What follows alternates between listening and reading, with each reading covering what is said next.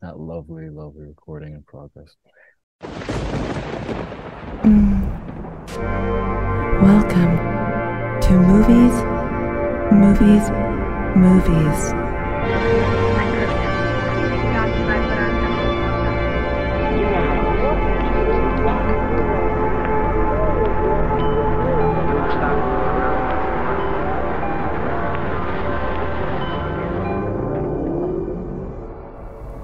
This is Bruce Koussaba from Movies, Movies, Movies on FBI.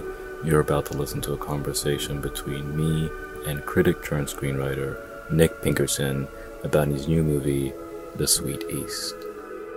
Years ago, I read uh, a quote from the great English sort of all purposes critic, but mostly known as a theater critic, Ken Tynan and he said something to the effect of i'm paraphrasing badly that criticism is something that can, you know that has a shelf life and that you can really only be a full-time critic for.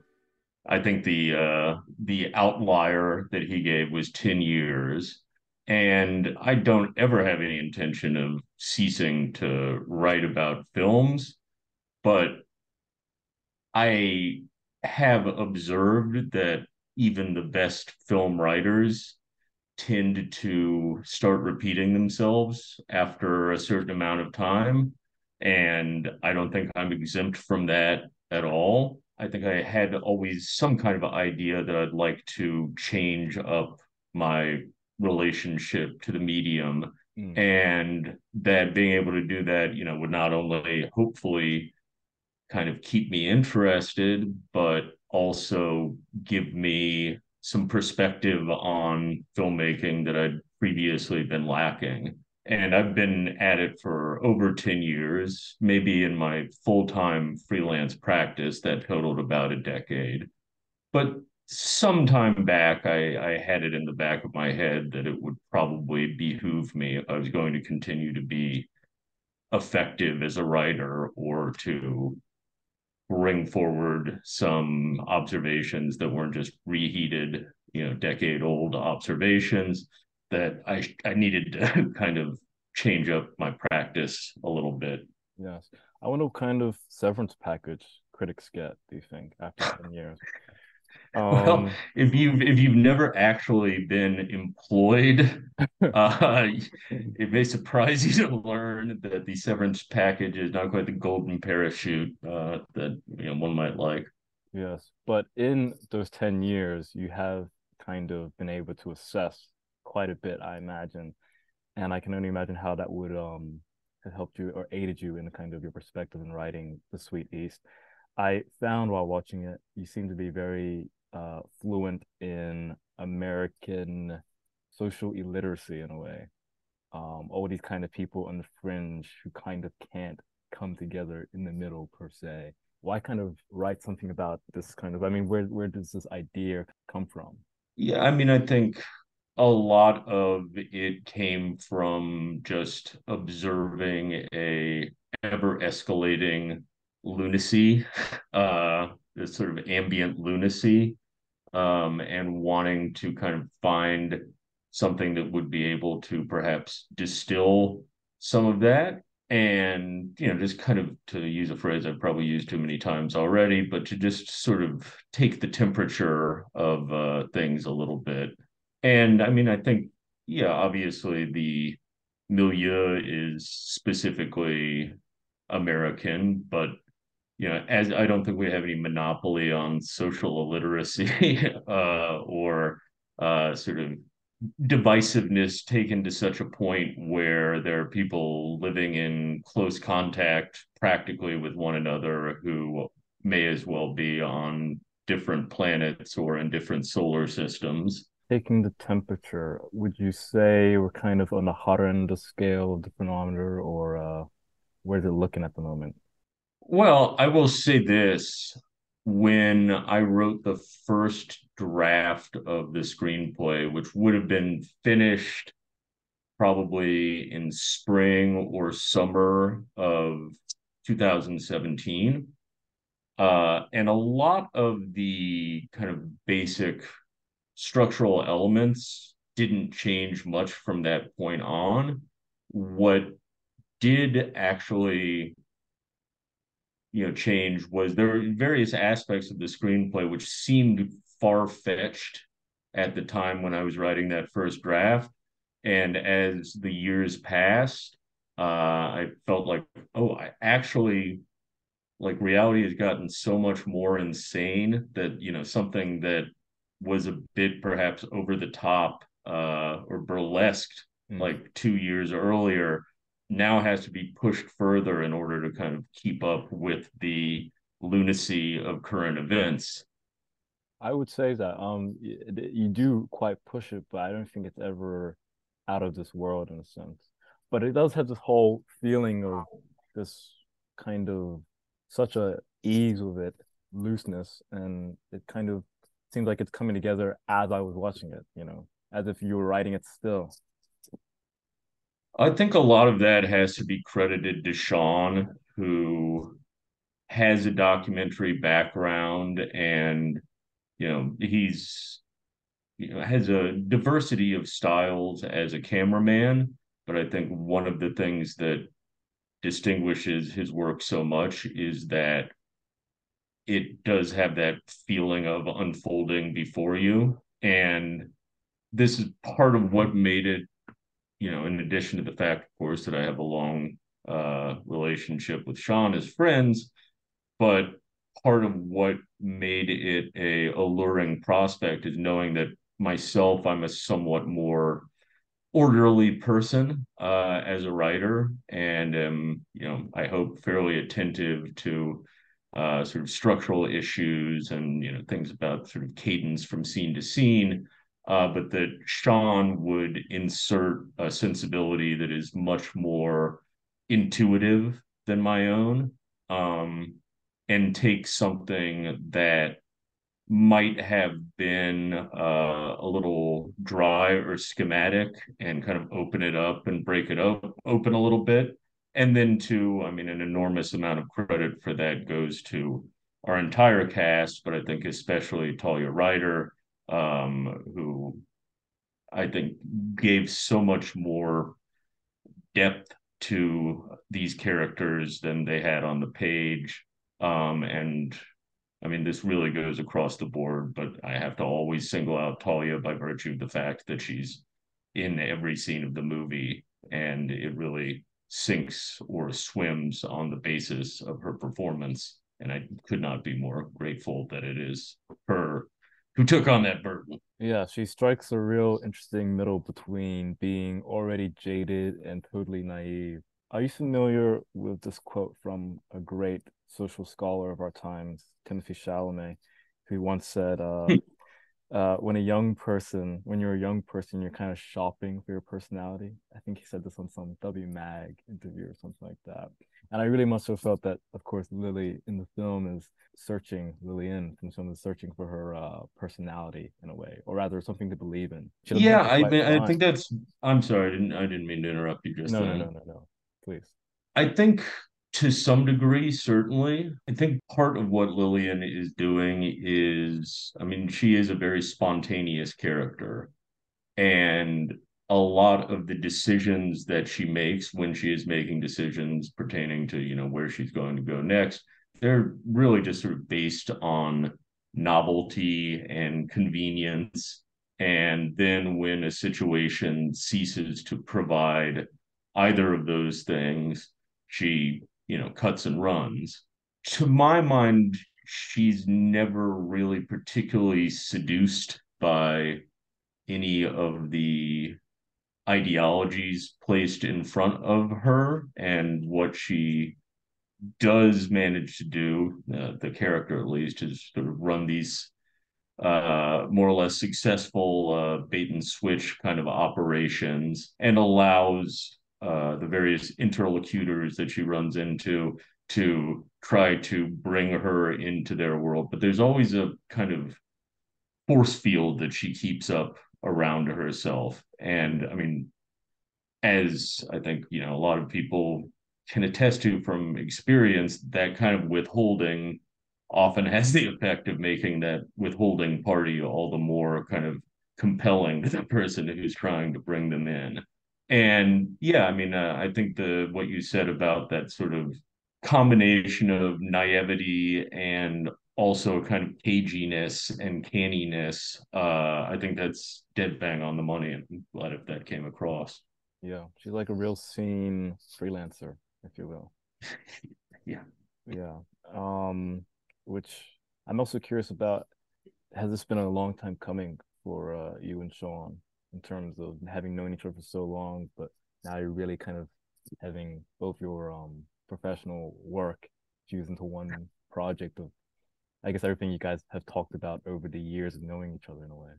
This was not the first thing that I wrote with Sean in mind, um, but it was Sean who kind of dragged me into trying to write for the screen. Know, I'd been in a film production program many years ago, uh, and then took a you know 14 year old uh 14 year kind of digressive uh like a sideline into uh, writing about films. But it was you know it was sean who first approached me about trying to write something for him to direct. And subsequently i've you know, written two and a half other screenplays two on my own uh, and one co-written with Dustin Guy Defa, whose uh, movie is in fact at uh, the festival in Melbourne. Um, and you know it's rather early in the game, but I think there's a mutual desire to you know keep the band together and uh, and uh, you know, get get something else out there into the world. But it's all sort of contingent, of course, on you know the the impact or lack thereof that this thing has. This, uh, I think it will, it will have kind of an impact. I mean, I just think you guys have very interesting sort of um, energy, kind of strike between being vigorously new and also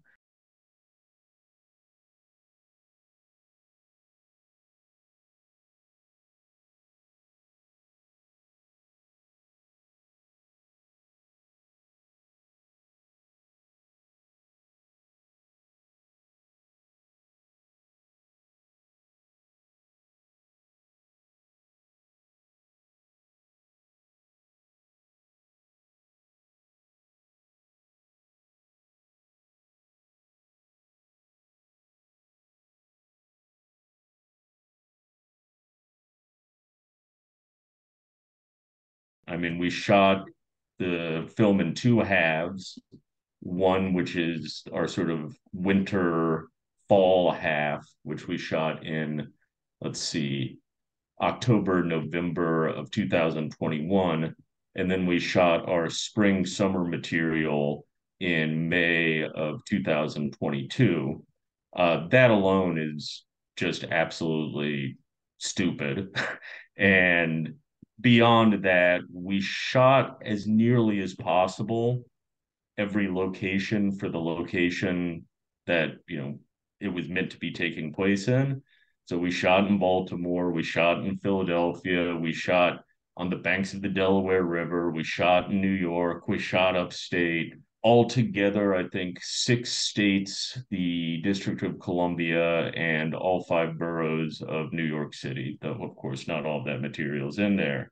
So, among other things, uh, if you know, if nothing else, I would hope that this serves as some kind of object lesson in like what you can do when you have a cast and crew who are very much on the same side, that there's a sort of mutual enthusiasm about the project. And when you have the sort of leeway to do things that you're not supposed to do um, and not you know cut corners and fake places for you know something that they're actually not you know if if if it has that effect at all it's you know seeming like uh, it provides some kind of viable alternate practice then great.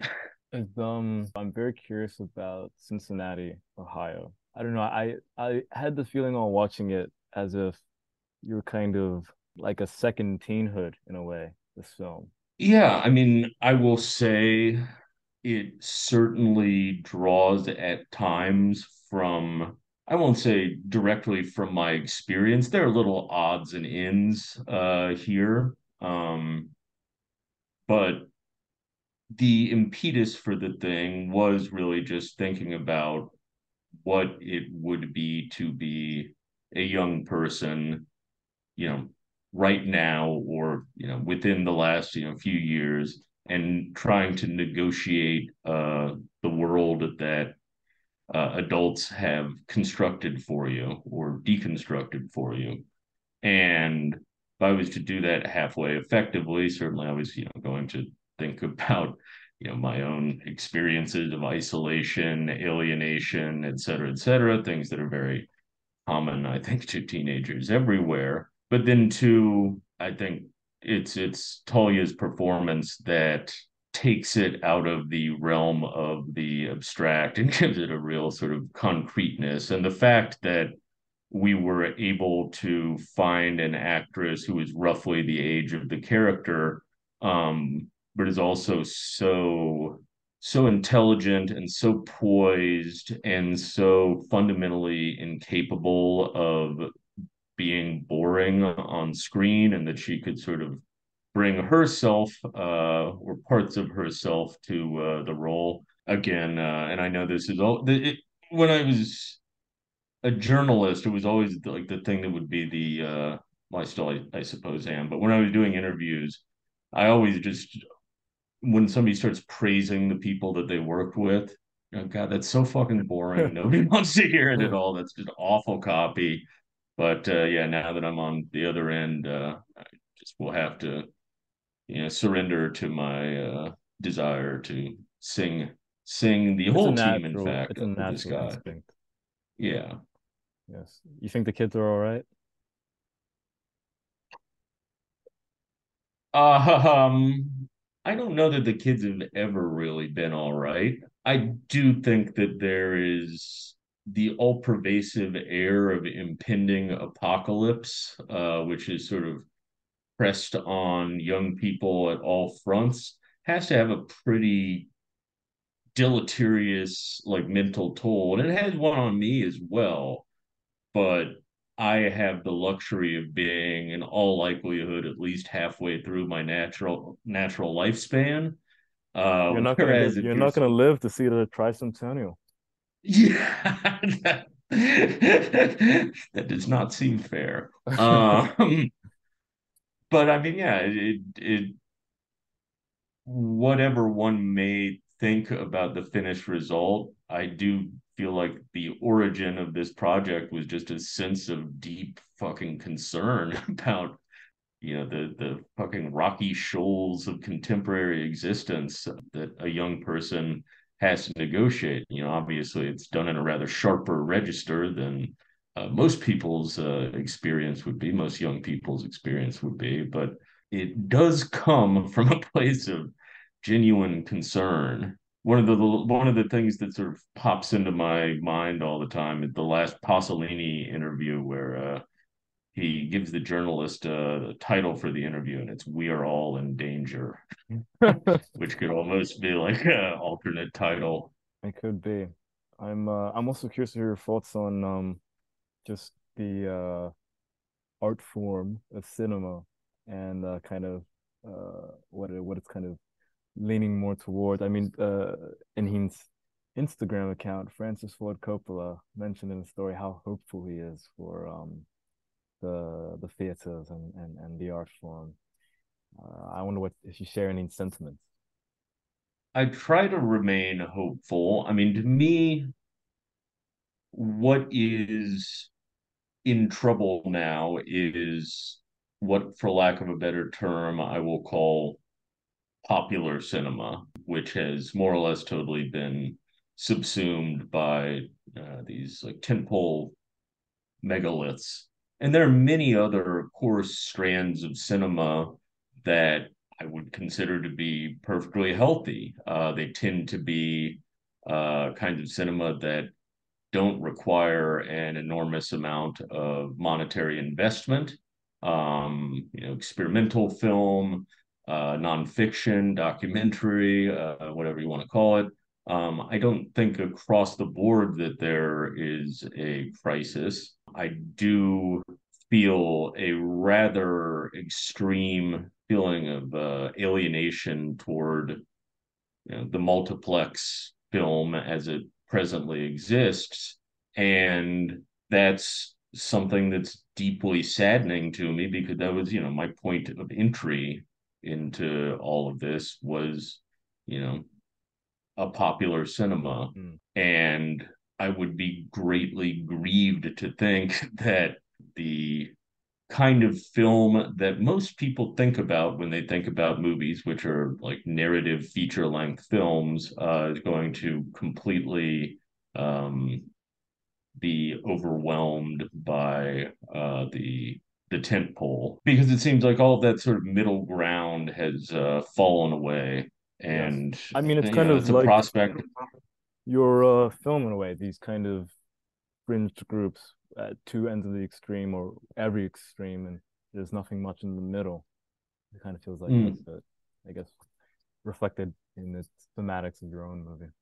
Yeah, that's. I mean, that's interesting. I mean, it is. I mean, there is uh, some sense of just the absence of any kind of uh, mainstream consensus work uh, that uh, crosses the aisles, which is. I don't know. You, you'll forgive me. I'm blathering slightly. I'm still 16 hours away right now. Yes, no, you're still uh stateside. That's fine.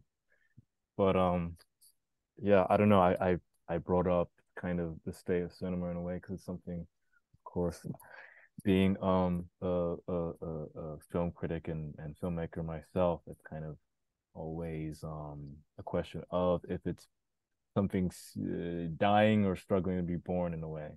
Um, I mean, I think to to Mr. Coppola's point, I have you know I have no opinion about Barbie or Oppenheimer or whatsoever. Um, just neither particularly uh, are calling my name. I do hold out hope, however, that what we are presently experiencing is not what we are going to be seeing in perpetuity. And already some sort of fault lines are showing in the the model that has been prevalent for a number of years now where you know lo and behold if you're dumping near on 300 million dollars into a movie you're not going to consistently make back that money even if you're working with kind of well established uh, ip and you know um, no no art form that has ever existed has completely disappeared from the world. And i don't think that cinema of uh, all things is going to be the first one to just evaporate in a puff of smoke.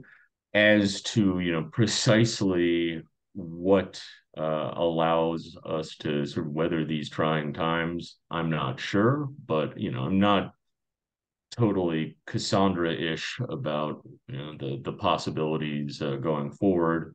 I mean, if I was, then I wouldn't be out here pimping our movie right now or talking to you.